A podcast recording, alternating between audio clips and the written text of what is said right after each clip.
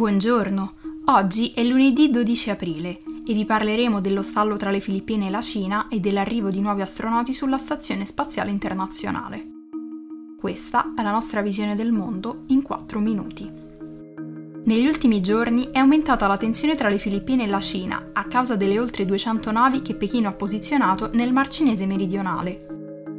Il Ministero degli Esteri cinese ha accusato Manila di esagerare, sostenendo che le navi siano semplicemente al riparo dal vento. Secondo le foto satellitari, la flotta cinese è ormai un mese che si trova intorno a Whitsun Reef, nelle isole Spratly.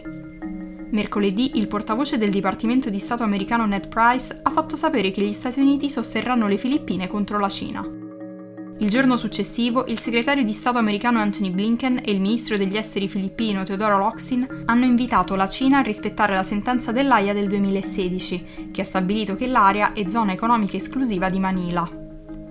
Il mese scorso il presidente Rodrigo Duterte, che ha sempre mantenuto relazioni cordiali con Pechino, ha incontrato l'ambasciatore cinese nelle Filippine per discutere della presenza delle navi e successivamente ha inviato degli aerei da guerra per pattugliare la zona.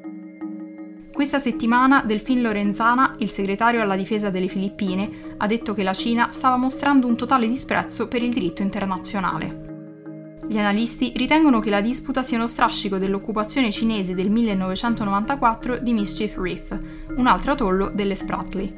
Nel frattempo, dall'altra parte dello stretto di Luzon, la Cina ha inviato gli aerei da guerra nello spazio aereo di Taiwan, mentre un gruppo di portaerei guidato dalla Liaoning, la più grande portaerei in possesso di Pechino, ha attraversato lo stretto di Miyako. Gli Stati Uniti temono che la Cina, dopo aver stroncato la democrazia a Hong Kong, voglia procedere anche con Taiwan. Infine, venerdì notte, l'astronauta della NASA Mark Van Dey e i cosmonauti russi Oleg Novitsky e Pyotr Dubrov sono partiti a bordo della navicella Soyuz MS-18 dall'impianto di lancio russo di Bakinur, in Kazakistan. Dopo poco più di tre ore, la navicella russa si è agganciata alla Stazione Spaziale Internazionale. È la seconda missione spaziale per Van Dey e la terza per Novitsky, mentre Dubrov è alla sua prima missione. Il lancio è avvenuto tre giorni prima del sessantesimo anniversario del viaggio del cosmonauta Yuri Gagarin e del quarantesimo anniversario del primo lancio dello Space Shuttle della NASA. Sulla Stazione Spaziale Internazionale si uniranno a Kate Rubins, Michael Hopkins, Victor Glover e Shannon Walker della NASA, ai russi Sergei Rizikov e Sergei Kucherkov e all'astronauta Soichi Noguchi della Japan Aerospace Exploration Agency. Rubins, Rizikov e Kusherkov sono arrivati in una nave Soyuz a ottobre, mentre Hopkins, Glover, Walker e Nugici li hanno raggiunti a novembre sulla SpaceX Crew Dragon Resilience.